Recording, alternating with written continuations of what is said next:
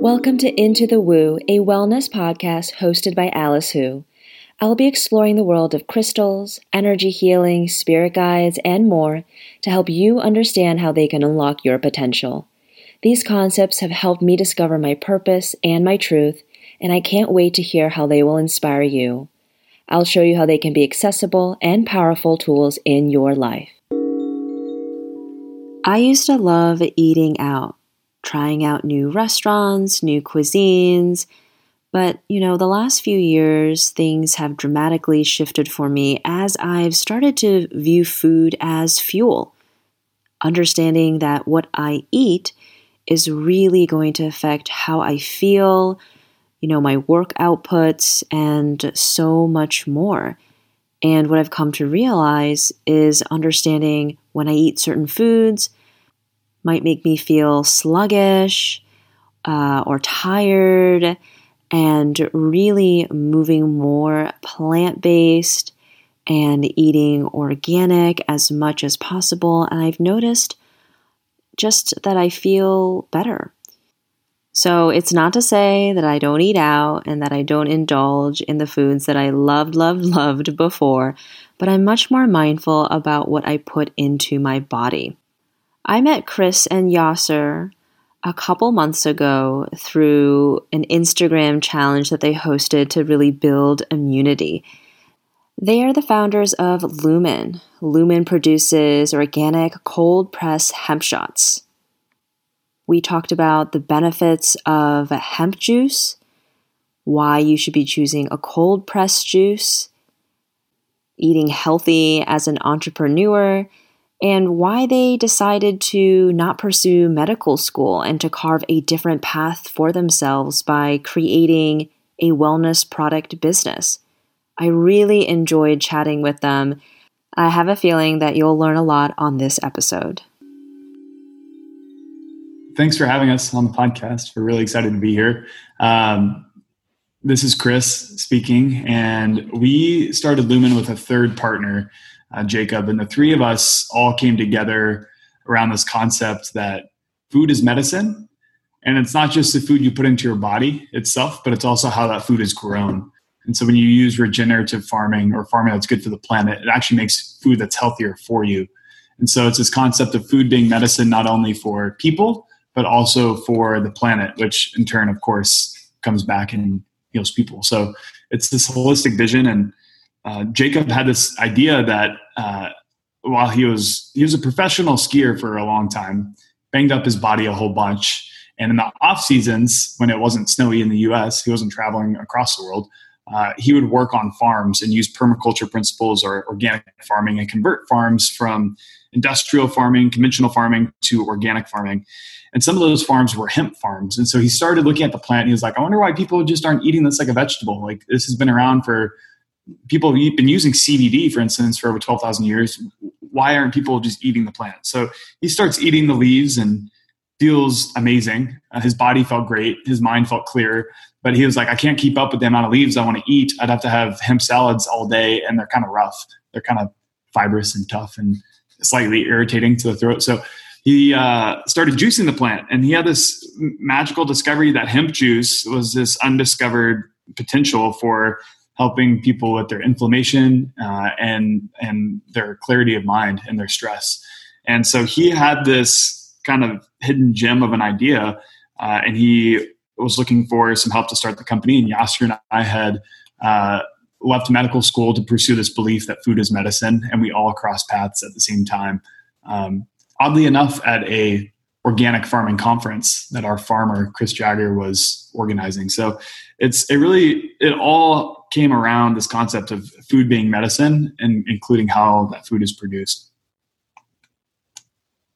And what did you guys do before starting this business? Um, tell me a little bit more about how you got into the field of medicine, but then left it.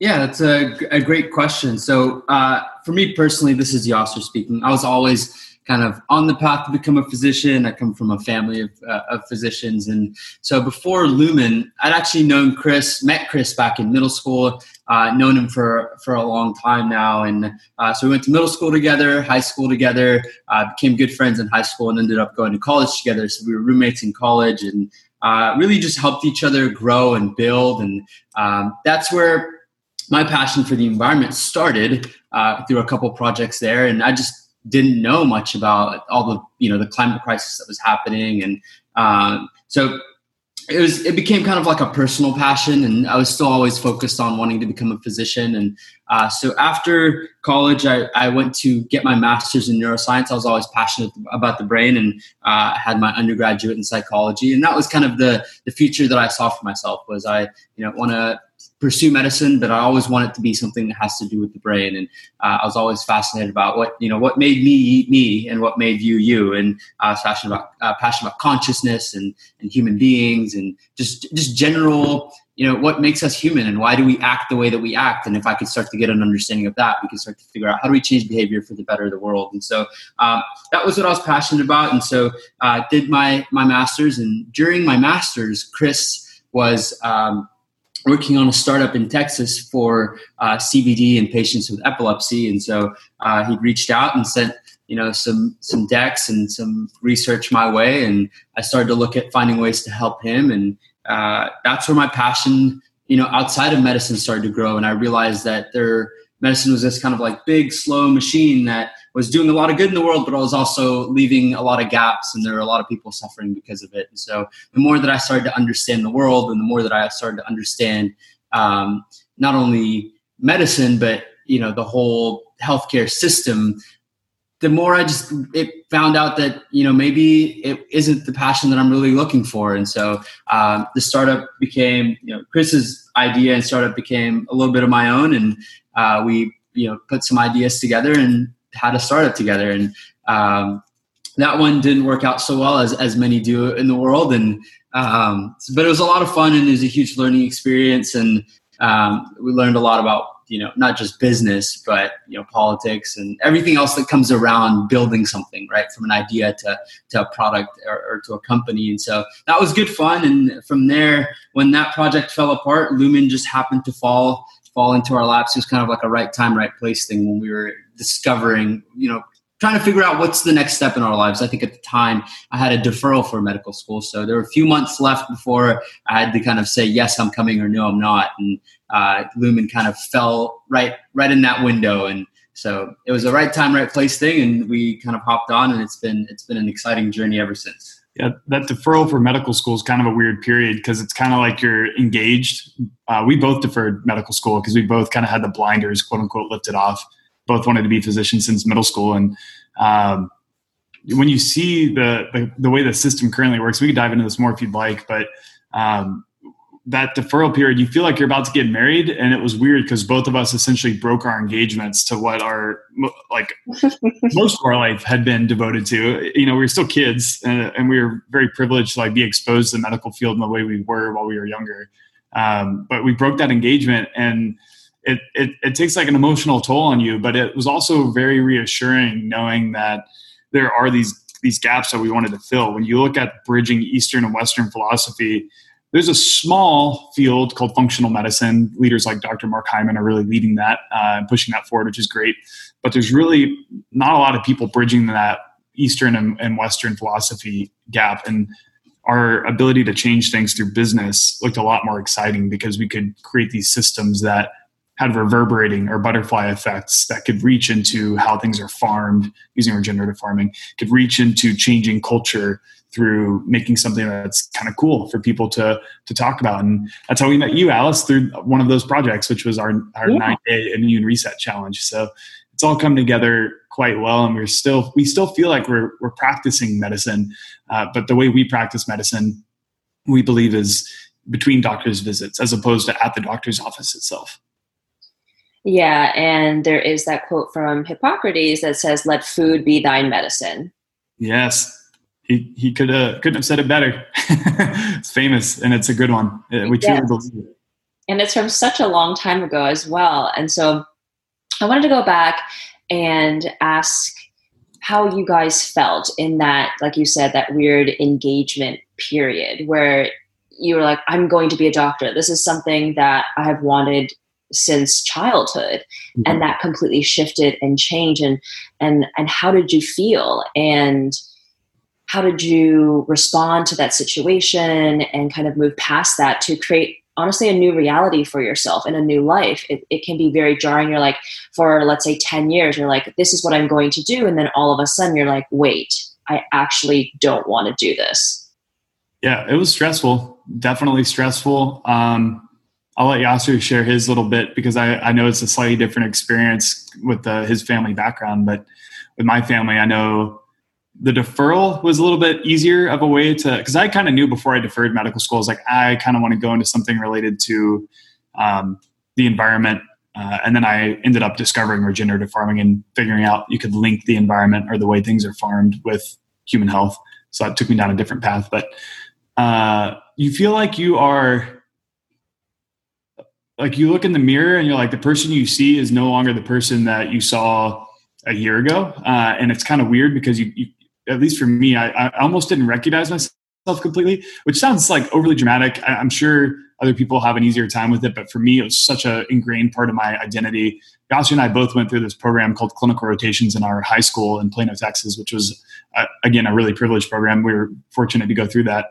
We got our certified nursing assistant licenses in high school, and we went through the path for pharmacy technician licensing and all these things that we could do as children, essentially teenagers young adults. And we got exposed by shadowing different types of physicians day in and day out for uh, two years. And then a lot of us continue that through college. And so you kind of feel like you're already a part of it. Uh, and so this this kind of clear cut path where if you follow the steps you connect the dots um, you're going to end up at a quote unquote successful stable respected position in in society which for me, it was less like the position, but it was more like feeling super valuable because whatever I need to do in life, I, I have to have it be valuable for other people. Like that's just fulfillment 101 for me.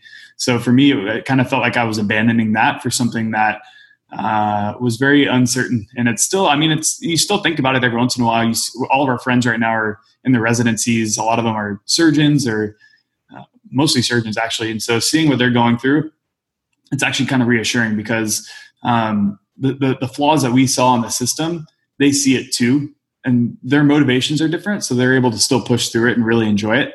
Um, but I, I, know for a fact that I made the right decision. I know Yasser's background with your family. You can provide a little background, and that's different.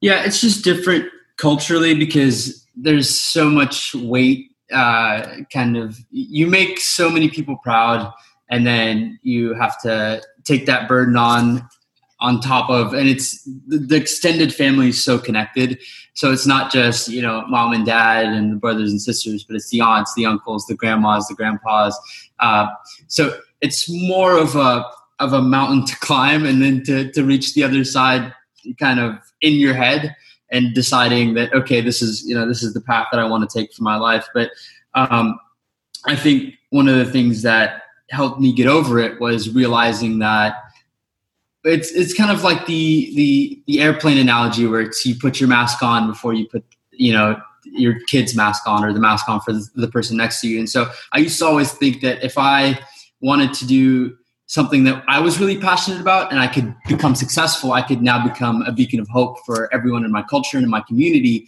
that have always wanted to find a different path or follow a different path. So that was one thing that kind of helped conquer the fear for me personally was realizing that wait this is something i'm passionate about how many other people like me also have a passion outside of this path that they might think that they're destined on and just never chose to pursue it because you know of family pressure because they felt like what they were doing was the right thing to do when there were so many other opportunities the saying i i heard when i first decided to leave medical school behind was uh, you could be a tugboat or you could be a lighthouse and like don't be you, you can only be a tugboat for one boat at a time. But if you choose to build and use these different tools to be the lighthouse, you can guide a lot more people to the vision that you see. Yeah, oh, that's so great. And because you're doing something different, you're offering a different product in the market. Like, what do you say to friends, family, just people that you meet about Lumen, about the hemp juice, and why is it something great to incorporate in your diet? And also, kind of what type of pushback have you received as well? Yeah, the hemp juice is definitely the, the main differentiator for Lumen. It's like the big thing that we did different. Now we use different parts of the hemp plant and different beverages, including things like hemp seed oil, which I'm really excited about because the vast majority of, our, uh, of Americans are deficient in omega 3 hemp seed oil has a perfect ratio of omega 3, 6, and 9 for the human body in a plant based form, super sustainable. Um, so, back to the hemp juice, I mean, that hemp juice was the first big thing to set us apart. And that's kind of what gave us our ability to launch and uh, excitement around what we were doing. And even still to this day, we're the only company in the world producing a beverage sold in things like grocery stores or online made with cold pressed hemp juice. Uh, and that's mind boggling to me because this plant has been around for so long. We're definitely not the only ones juicing it. There are other companies out there juicing it. There are other people out there juicing it at, at home, which is uh, a lot harder than it sounds. It'll destroy your home juicer really quickly. Um, and so it's exciting to see that other people are picking up on this because the juice from the plant the, from a, a, medical perspective is it's different than all of the other cbd products out there in the world. So cbd is kind of everywhere. I'm sure especially if you've been following along with alice and all of her work she's so in tune with wellness. You've probably also been exposed to cbd everything. Even if you're not in tune with wellness you probably have been exposed to cbd everything. Um, and, and the cool part about juicing hemp is instead of getting CBD out of it, you get something called CBDA or raw CBD. And for us, raw is better. Uh, so this raw CBD, the same researcher that discovered that regular CBD works well for things like stress and inflammation uh, back in the 80s, recently discovered that raw CBD, what's in hemp juice, can work up to a thousand times stronger than regular CBD for things like uh, nausea and gut inflammation. And it still works well for o- overall inflammation in the body and stress uh, and sleep regulation. So it's kind of cool when you see this more natural form of a product or a plant, an ingredient um, actually work better than some of the more processed forms. I think we're discovering that across the board. I know um, th- this is kind of controversial, but there was a study that uh, looked at cats and drinking pasteurized, homogenized milk versus raw milk. And the cats that drank raw milk were extremely healthy, but the cats that drank the human overly processed form ended up developing all these issues that we associate with dairy.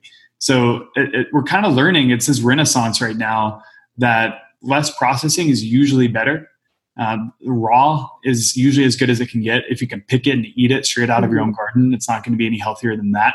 So uh, people, it took a while for people in our circles to see that though, and it took us a while for us to even understand how to be communicating that because we're scientists, we're not marketers, and so even amongst our closest friends and family, it took us a while before a lot of them completely understood. Shout out to my parents; they're pretty progressive, so they're like, "All right, we we we see what this is."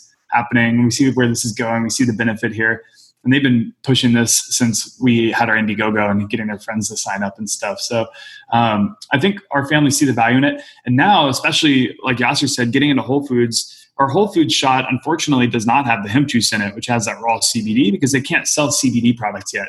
But we created this new specific, it's a revamped line um, with hemp seed oil that has that perfect ratio of omega 3s in there for the human body. And um, that's been doing really, really well. And people, it seems like the world wants that a lot, uh, especially in Whole Foods, because uh, omegas are, are, are coming to the forefront of conversation. And when you look at the way omegas work in the body, inflammation is the root of a lot of different diseases. And having too much omega 6 and not enough omega 3, you already know this, Alice, I'm preaching to the choir um, it, it leads to inflammatory response in the body. So for us, we're it's pretty exciting to be able to use this hemp plant in more ways than one. Right now, I'm wearing my hemp lumen T-shirt that I'm about to go visit some stores in, and I've got hemp business cards in my pocket, and we've got hemp seed oil in some of our juices and hemp juice in some of our other shots. And so it's it's this really versatile plant and this is like a whole nother tangent, but I'm a big believer in the fact that hemp can help us significantly re- reverse climate change. So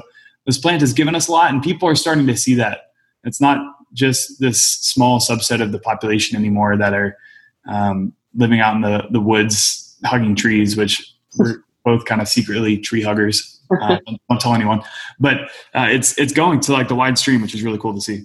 So I wanted to go back to to even the basics because juicing gets a bad rap.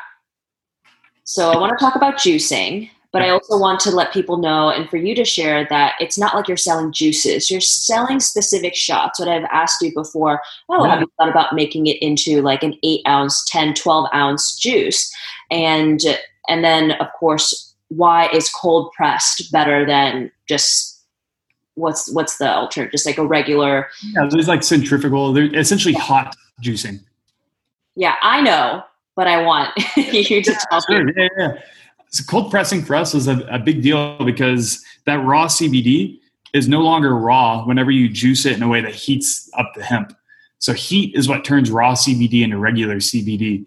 Uh, and so by cold pressing it, not only do we protect that raw CBD, but there's a ton of other functional compounds in hemp. Things like other raw, what are called phytocannabinoids, or essentially fancy a fancy word that means like active compounds in hemp that are good for your health. Um, basic things that we all know about, things like uh, vitamins and minerals and chlorophyll and amino acids and all those things get affected affected by heat. I think juicing gets a bad rep. One on a personal level because it's messy and it takes a lot of time. So people are kind of, you know, if you're living this fast paced lifestyle, it's a pain in the butt. That's one reason why we juice hemp for people to buy because juicing hemp, like I said before, will literally tear your home juicer up in a matter of weeks if you're trying to juice it. You have to be really careful. Um, so I think that's one reason why it gets a bad rep. Another reason why is because a lot of people just can't handle. I mean, you drink celery juice, Alice, so you get this. You, you can handle the green, but a lot of people can't handle how earthy, raw, straight up green juice tastes. and I think uh, maybe we'll evolve as a society to enjoy those those bitters.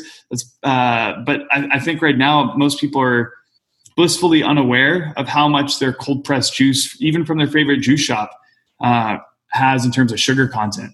Like it's it's. Uh, yes, I'm always telling people I'm like green juices only. Every single juice place that I go to, I ask them like, is there apple juice? Is there orange oh, juice? Like I don't want any of that. Yep. Yep. I mean, some juices can have as much sugar as a can of Coke, which is like shocking. And the reason why that's, I think that's another reason why, especially people who are like in tune with the wellness community, like it's their lifestyle and their their career. They kind of have known that for a while, and that's why they give it a bad rap, and then other people feed off of that. But that being said, juicing has these wonderful list has a wonderful list of benefits. Like you get these raw compounds that you don't normally get in higher concentrations in, in plants. And so uh, when done right, I think it could be extremely healthy. You're, you're missing things like fiber and other things like that. But the thing about it is no one's eating hemp leaves right now. For, so for hemp, like juicing it was the most clear direction to get as close to the whole plant as possible. Will people be eating hemp leaves and hemp microgreens in their salads someday? Yeah, we hope so. Um, but right now, uh, hemp juice was as close as we could get to the whole plant. So it was the perfect option for getting all those uh, those, those functional compounds out of it. And why is it in a shot and not in an eight, 10 ounce juice?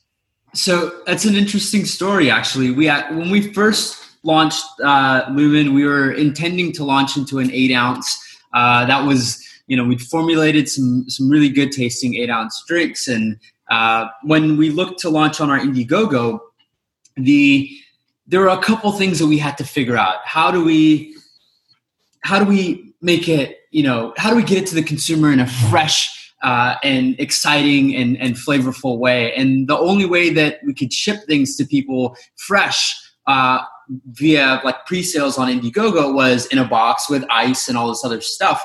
Um, and it just it didn't really work. We, you know, we didn't want people to spend money to get an amazing fresh tasting juice, but only get one or two in this big box, all this packaging. And we were always against, you know, packaging and against sending unnecessary stuff. It's like, how do we keep it as, as, a, you know, as environmentally friendly as possible, but also boost people's health in a, know, a fun and exciting way with this amazing new ingredient. And so when we looked at how it could all come together, we realized that hemp is this amazing functional ingredient, makes people feel great. And we would drink it as shots when we were trying to figure out how to formulate it. And so the idea just came about as we were putting everything together for our Indiegogo. Is like, well, why don't we why don't we make it a shot? And it's functional. We can make it taste good. And then it kind of solved a lot of problems for us. It solved the problem of making it you know functional and tasty but also being able to send it to, to people in a fresh way but they also get a lot of it. And so then it became this thing where you know we could send a smaller box that had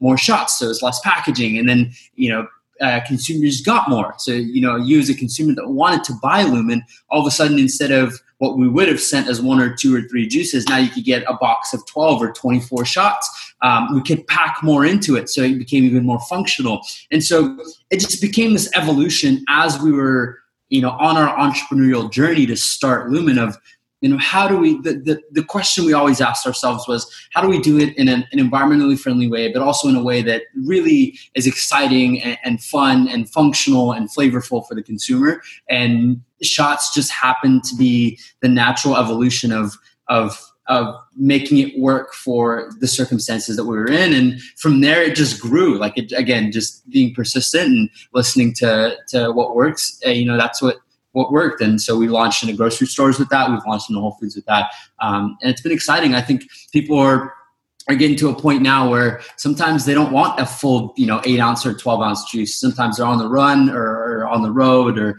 they just finished a workout and they had, they had their shake and they want some, some anti-inflammatories and an immune booster. They're about to hop on a plane. Uh, and instead of downing a whole juice, it's really easy to take a, you know, fun, functionally packed two ounce shot. So um, it just seemed to be kind of a natural evolution and, uh, and it worked. Mm-hmm. Less is more. Less is more. Exactly. Yep. So do that way. uh, you got so fired up about that. I love that because we, Ashley and I play this game where we like pick up different juices, not necessarily juices, but beverages, and we're like, guess how much sugar. I, I challenge anyone listening to this: play that with a friend or a family member next time you're out. Like, grab a beverage and then just ask the other person how much sugar, and I guarantee you, like, over fifty percent of the time, they're going to be way under. It's always a lot. yeah. Yeah, it's and it to do with just beverages. I mean, you can do it with yogurt. Almost, yep, almost anything, and it's it's kind of astonishing.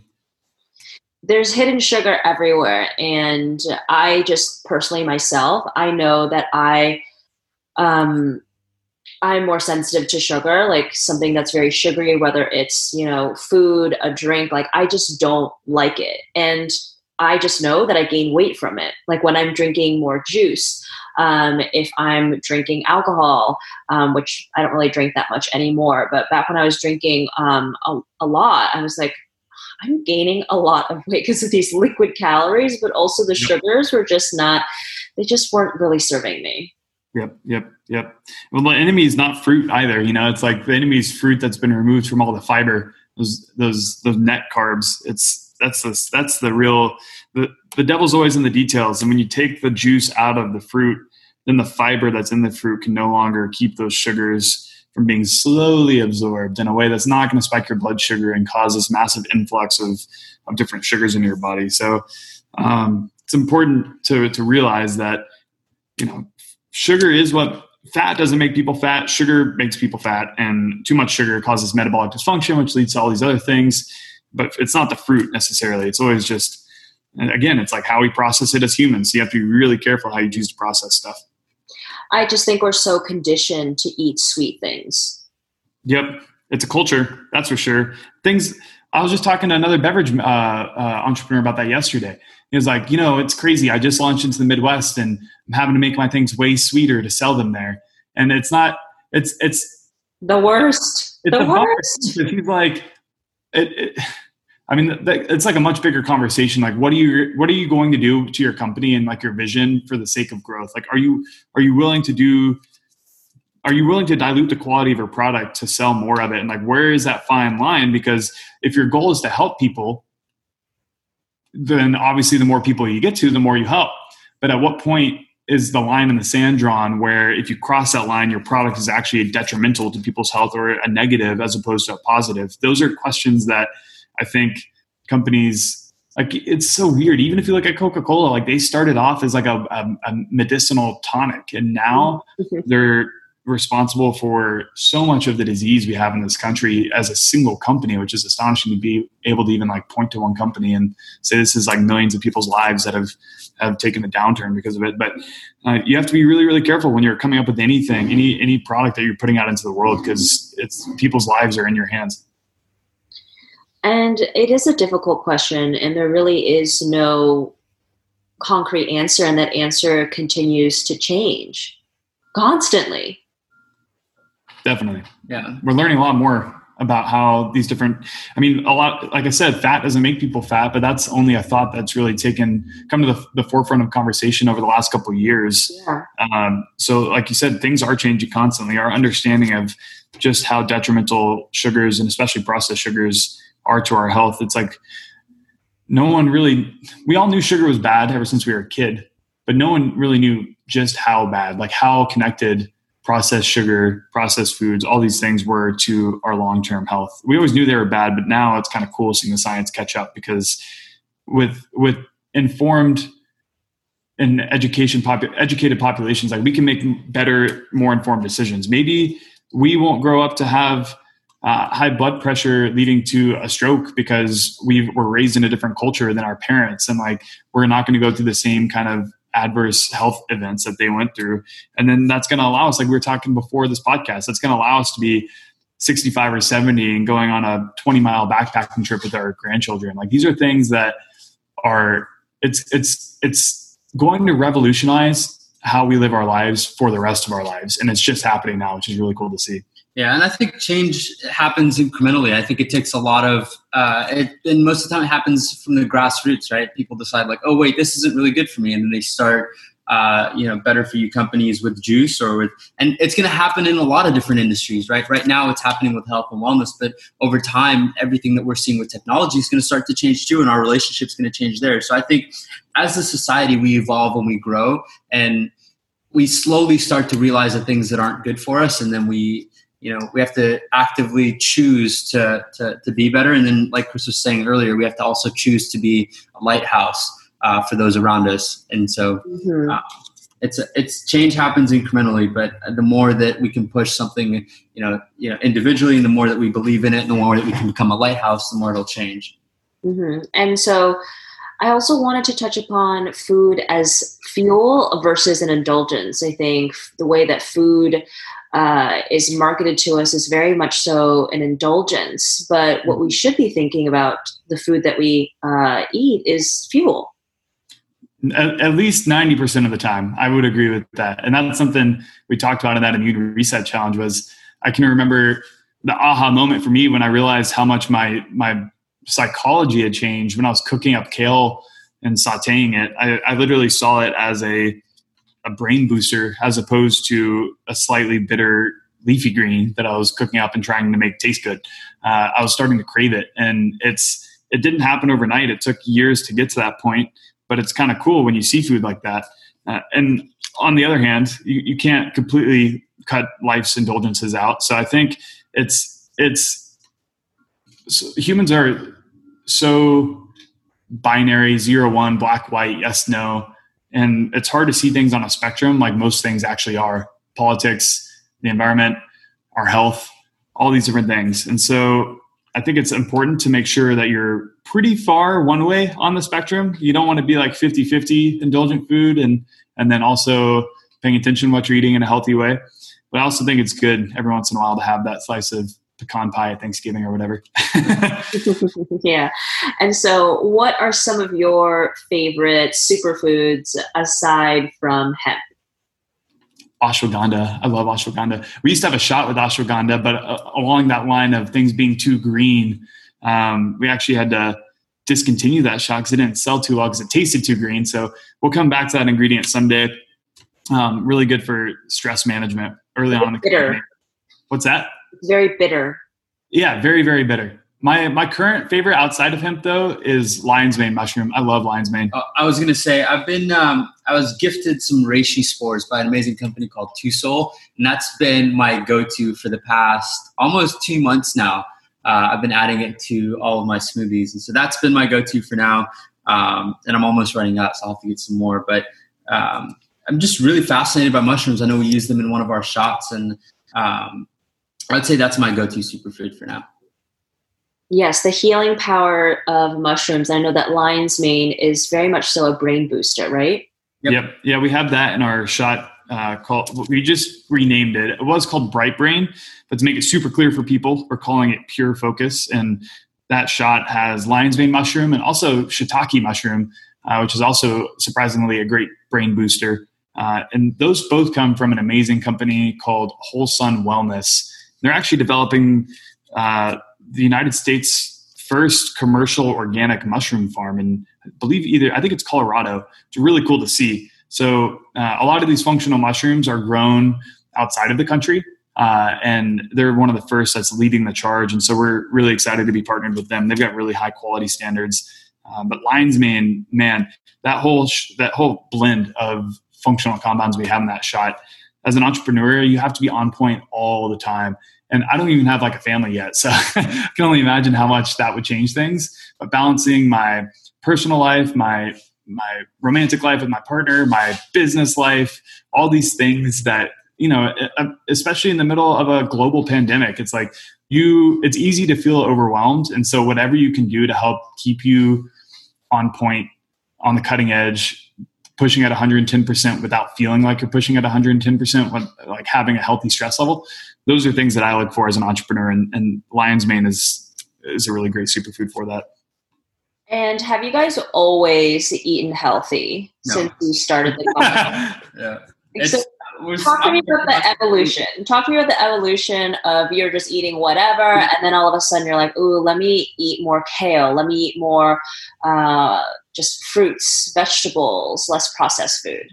I, it's funny you say evolution because I imagine ourselves, Yasha and I both, being like, if you look at that chart of the evolution of man, like I could see us both still as hunched over monkeys. Yeah. Like it wasn't that long ago that we became bipedal and like walking humans on that little evolutionary chart from monkey to man. Yeah, I mean it was it was really a discovery. I think for me growing up, there you know food was healthy, but also I mean it's it's bad, but you'd see kids with Coca Cola and baby bottles, right? And so uh, like it the, the starting point was so far off and it was just ingrained in these habits of you know when you're hungry and you need something quick grab some fast food and like it's okay and again food was just this fuel source and it didn't matter what you're putting in and, and so not all calories are created equal and we're eating a lot of uh, you know, I was eating a lot of, of empty calories, and I think that's been a blessing of being on this Lumen journey. I think this this journey of discovery and this journey of creating, you know, health and wellness products has has opened for both of us uh, the, the you know the the the the possibilities with food and how food really is fuel, and so it's been it's been a big shift. I think where we are today compared to where we were, you know, even several months ago is is absolute night and day. Uh, you know, we used to eat out a lot, and now we cook almost every single meal here at the house, and so that that becomes the first big evolution where you're starting to really realize. You know what am I eating? Because you start to buy it, and you start to have to pick those foods out. Um, and then you go from you know for me personally it went from being able to cook one meal to being able to cook several meals. And so it becomes this discovery process of you know i figured out how to make the salad and the pasta and the, and the fish and the and then you start to realize like okay well am i eating too much meat? Am i eating too many carbs?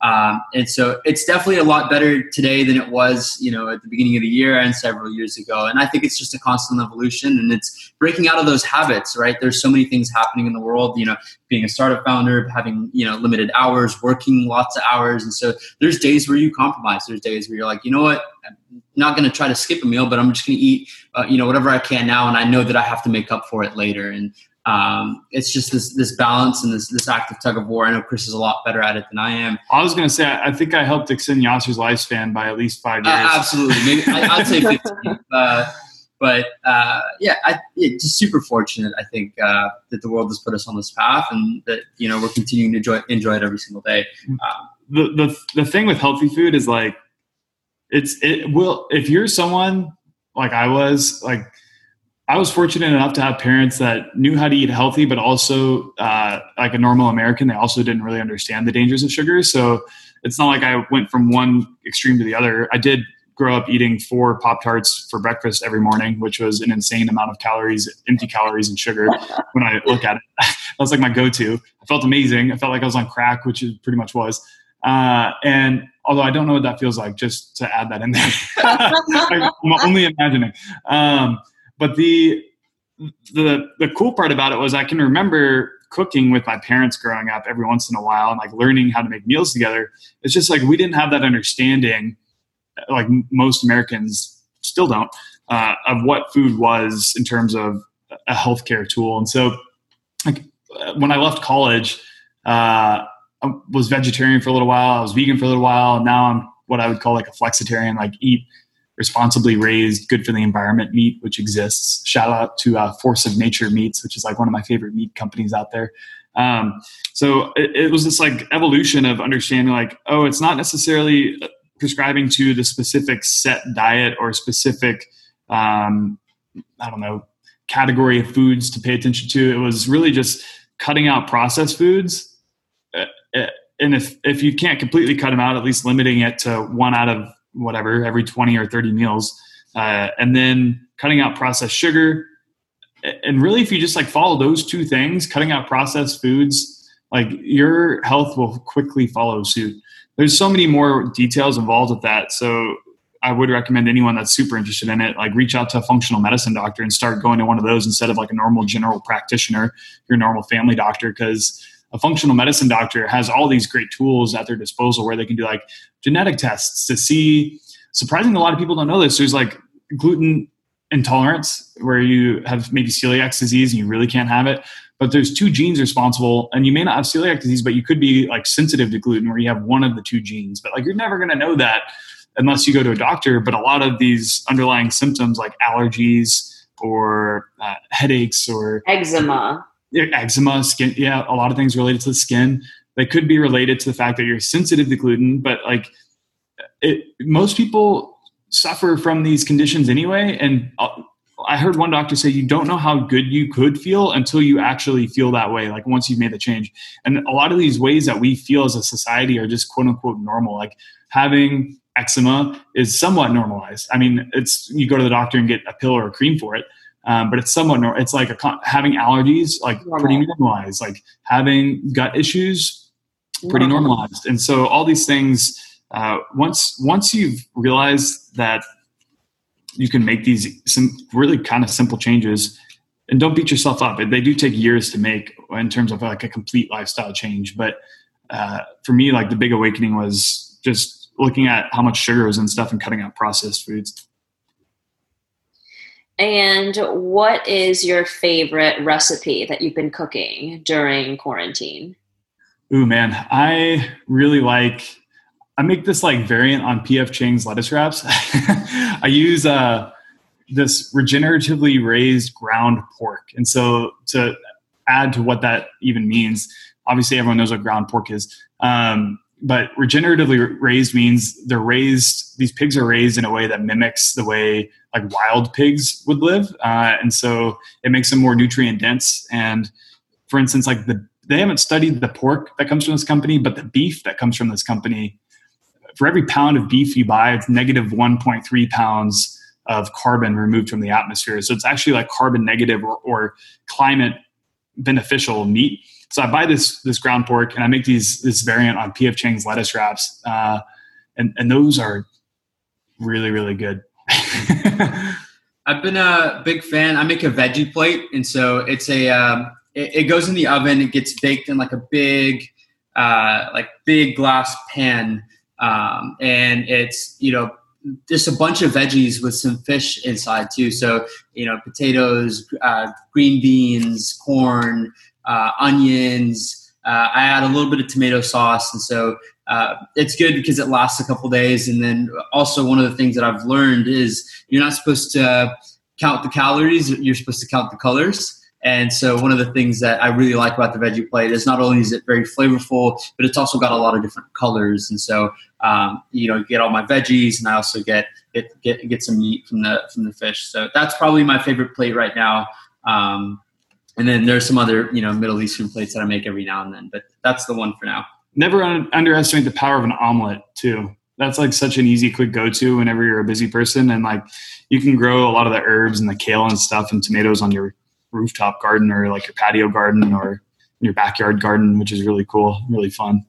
Yeah, this is true. And what do you say to people when they think eating healthy means expensive? No way.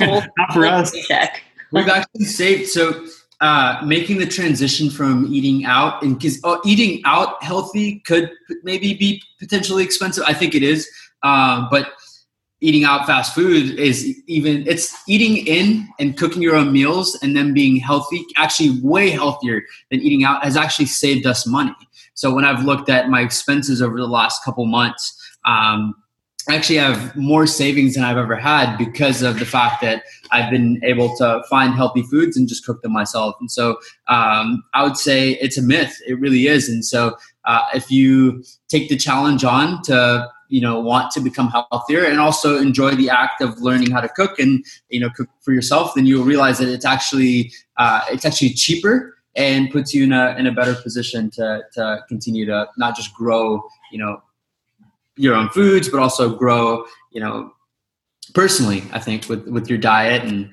uh, then you become again a lighthouse right you become a beacon to others to show that it really is just another myth out there uh, it's actually i've i've personally found that it's cheaper yeah they, Elise Museles from Kale and Chocolate or Once Upon a Food Story podcast. She point she serves on the board of the environmental working group, and I didn't realize they had put this out there. But she told me that there's this uh, guide uh, from it's called like Eating Healthy on a Budget or something like that from the environmental working group EWG. So people can definitely check that out.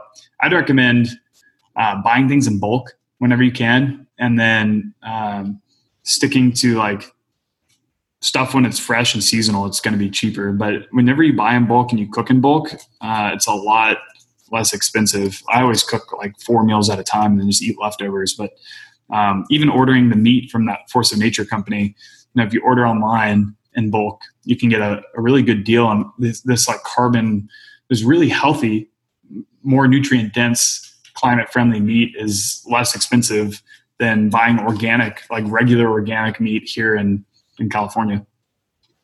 Mm, and I think that just by hearing your stories, I hope people will be inspired because normally, typically, people don't really equate entrepreneur to being healthy. For I would say in the beginning we weren't like we were healthy before Lumen. At least I, I was healthy before Lumen, and then Lumen hit, and like my health routine kind of went out the window. Like stress went way up maxing out credit cards definitely will take a toll on your mental health. And uh, the, one of the first things to go are like your your really great habits on your diet or your your exercise. And Yasser, thank God, pulled us into the gym, and we started going to the gym on a daily basis. And um, you realize that you kind of have to keep those as a foundation uh, to be able to succeed. Because like I feel better now than I ever have in my entire life, minus like when I was a really young kid and it seemed like you could do whatever and be super healthy, uh, feel super healthy. Um, but it, like energy levels, brain fog, stress, like all these things, they still exist and they come in waves. But the thing about it is, you have the tools in your toolbox to handle those things, and you feel a lot more resilient as a person once you've built these habits as a foundation for your life. Yeah, I've always felt that whenever we're going through a very tough time, it's the world trying to teach us a lesson. And early on in our business, I think the lesson that we needed to learn is that we'd given up the foundation and the fundamentals to be, being successful.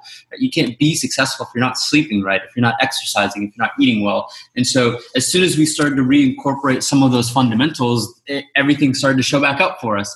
And so, mm. we realized that being on this entrepreneurial journey is uh, you know being a startup founder yes it's difficult but every time it gets more and more difficult being in tune to trying to understand what what is the lesson that I'm needing to learn so that I can make it through this time and really doing that self reflection and then finding the takeaway, focusing on it and growing. And I think, um, like Chris has said, you you realize that these fundamentals really are you know how you how you grow your business because as long as you know you can feel good and uh, look good and you know mentally you're clear and like we said it comes and goes but as long as you focus on the fundamentals it gives you so much more resilience as a human being to make it through the hard times and you know continue to grow through the good so um, I think that's a, a, good takeaway for people is, you know, when things get really, really hard, it's only that the world is trying to teach you a lesson so that you can make it through uh, to the next stage, uh, stage of your life.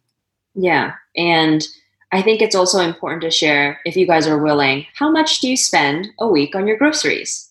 Oh, yeah, totally. Um, it kind of varies depending on what else I want to spend money on in the month. If I want to go buy a new like backpacking backpack, then I'm going to spend less on food just because right now we pay we're a small company we only have one full-time employee but we pay him more than we pay ourselves so we don't have that much extra spending money right now um, I'd, I'd say like if i really wanted to and i have done this in the past i could spend like 60 to 70 bucks a week and and survive but i would say on average i'm probably spending closer to 100 or 120 dollars a week um, and that that has some indulgences in there too, what I would call indulgences, things like fresh fruit from the farmer's market, maybe a fresh peach or a bar of nice dark chocolate, or uh, I do drink a cup of coffee in the morning. So maybe I buy a $17 bag of single origin organic coffee as opposed to the $10 bag of store brand organic coffee or something like that. So um,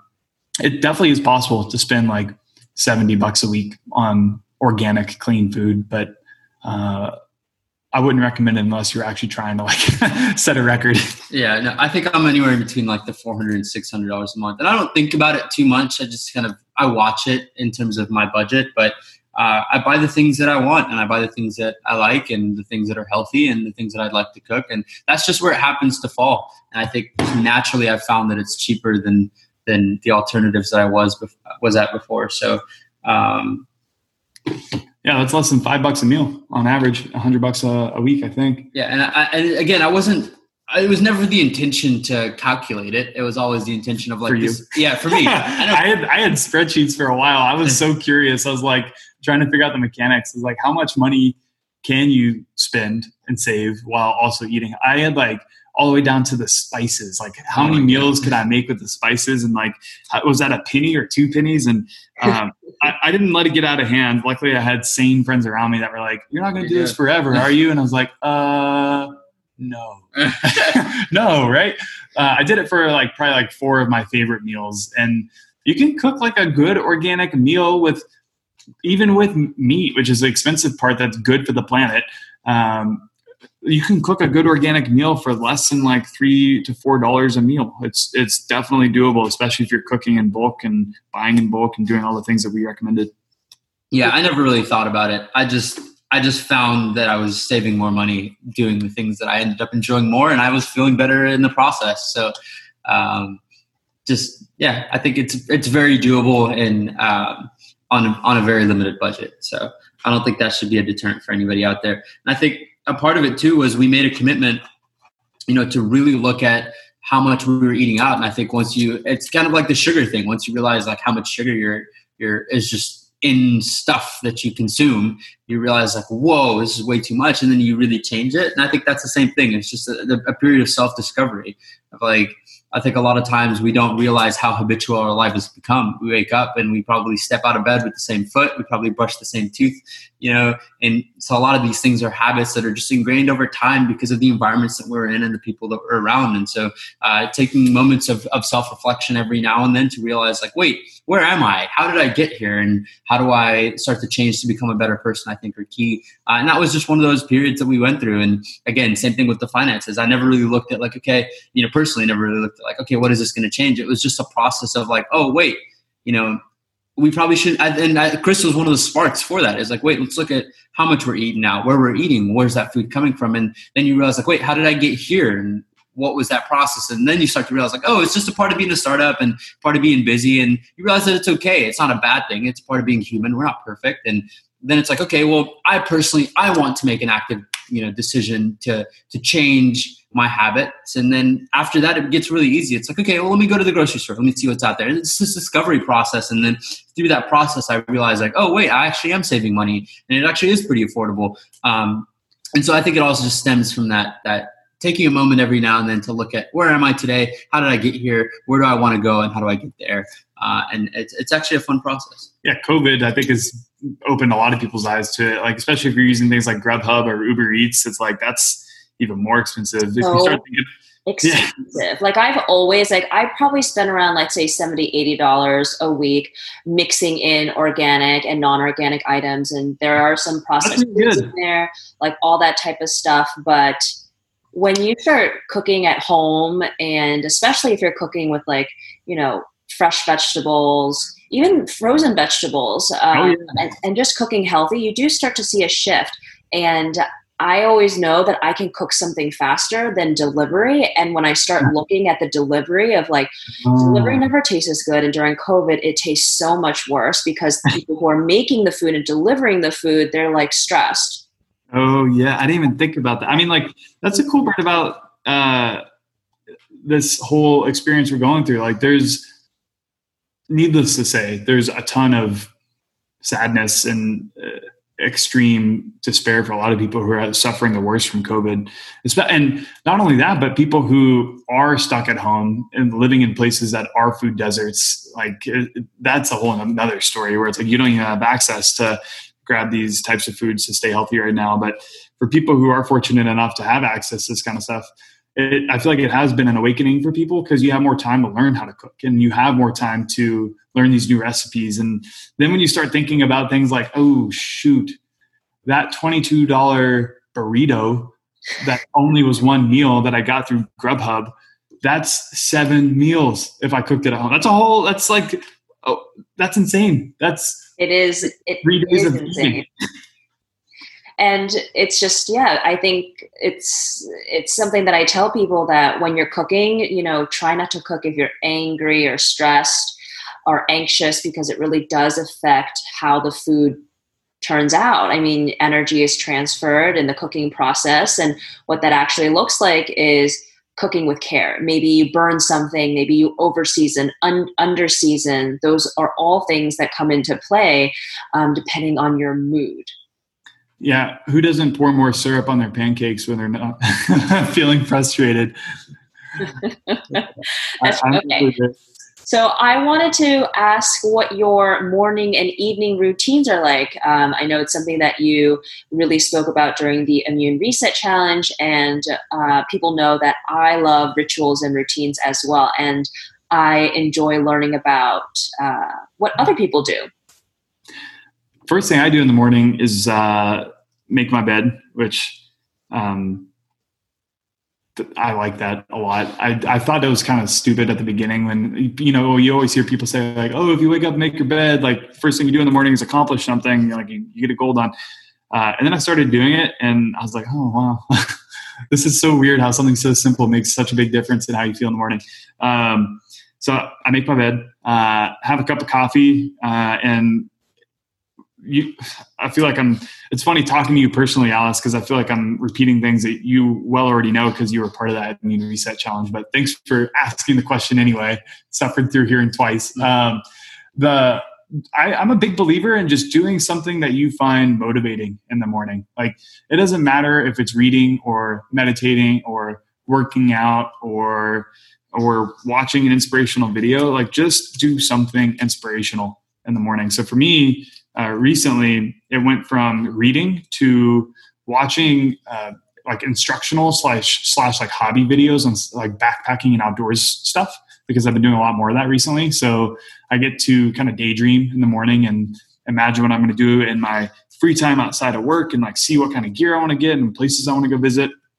And then, uh, of course, like cooking a solid breakfast. I've been eating a lot of overnight oats with um, no sweeteners other than like fresh fruit or frozen fruit actually that I heat up.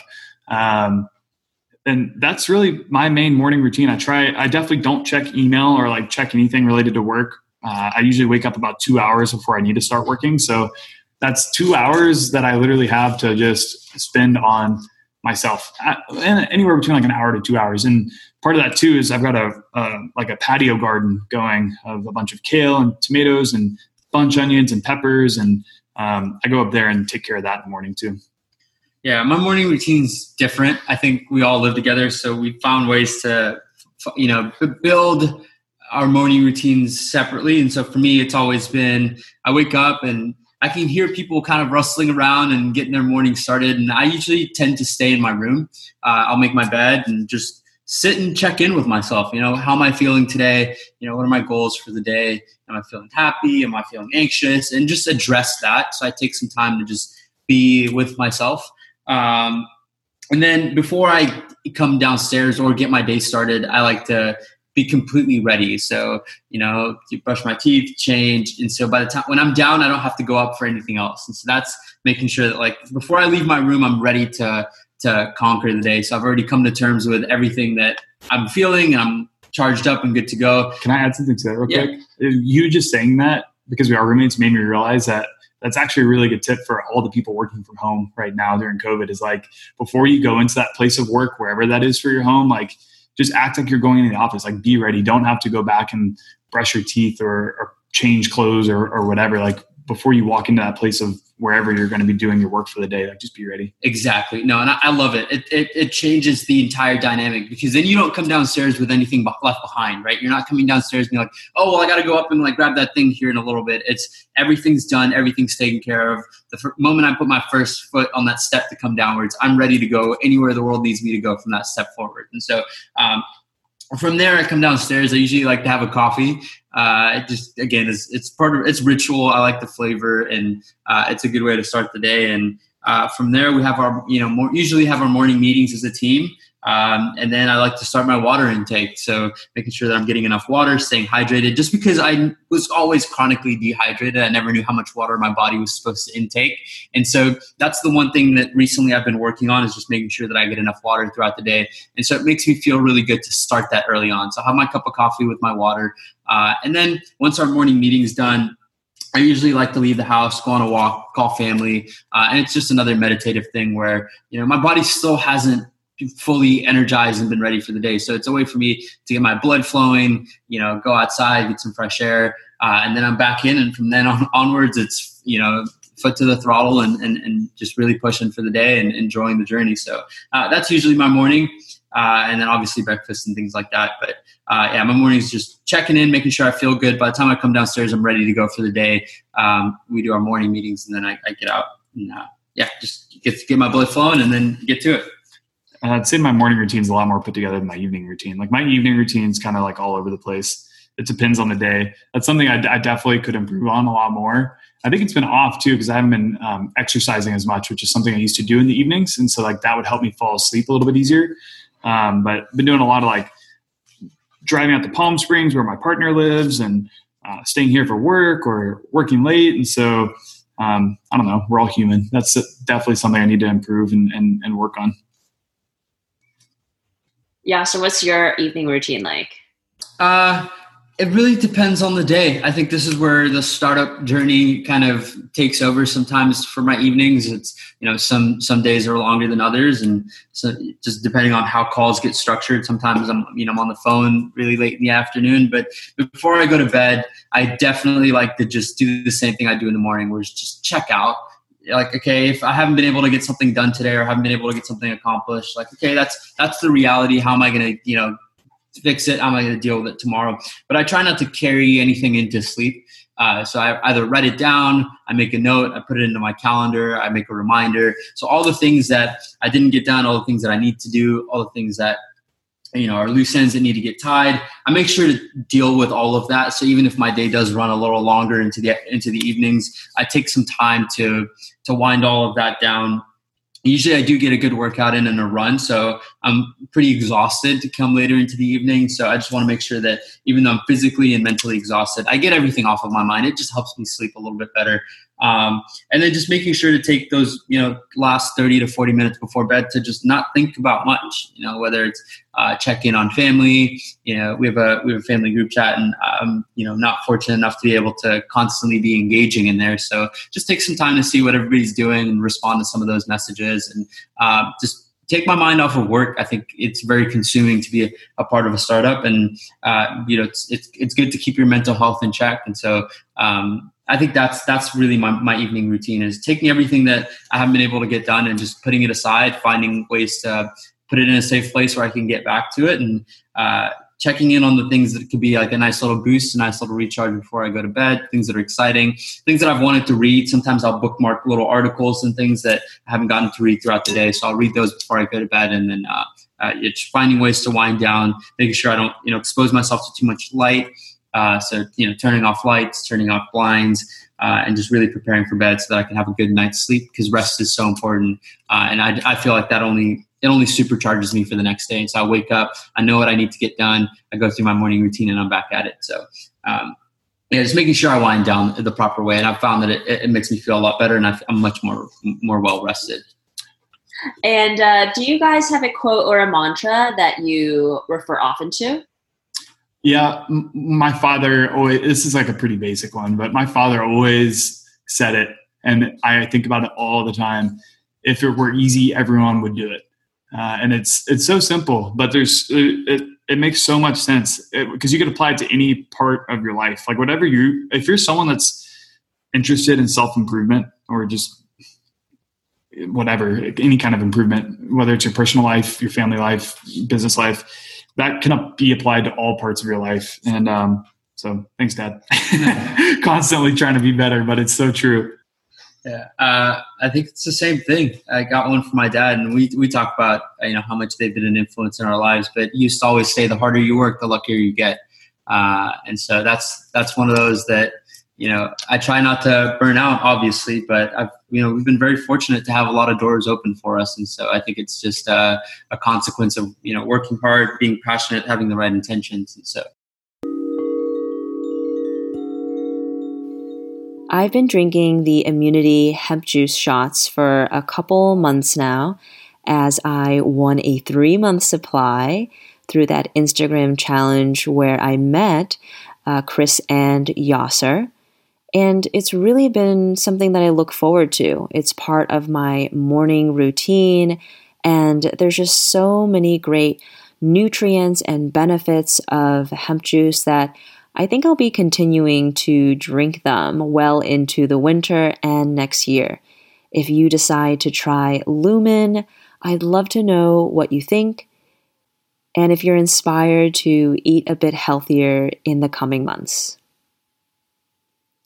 Do you have a friend that needs to feel a little bit more inspired about eating healthy and maybe has questions about hemp? Send them this episode. And if you enjoyed listening to my conversation with Chris and Yasser, rate this podcast five stars. As always, I'd love to know how I can support you, so reach out, email, Instagram, and know that I'm always here to support you. And for those who want a one on one spiritual mentorship, check the show notes and apply.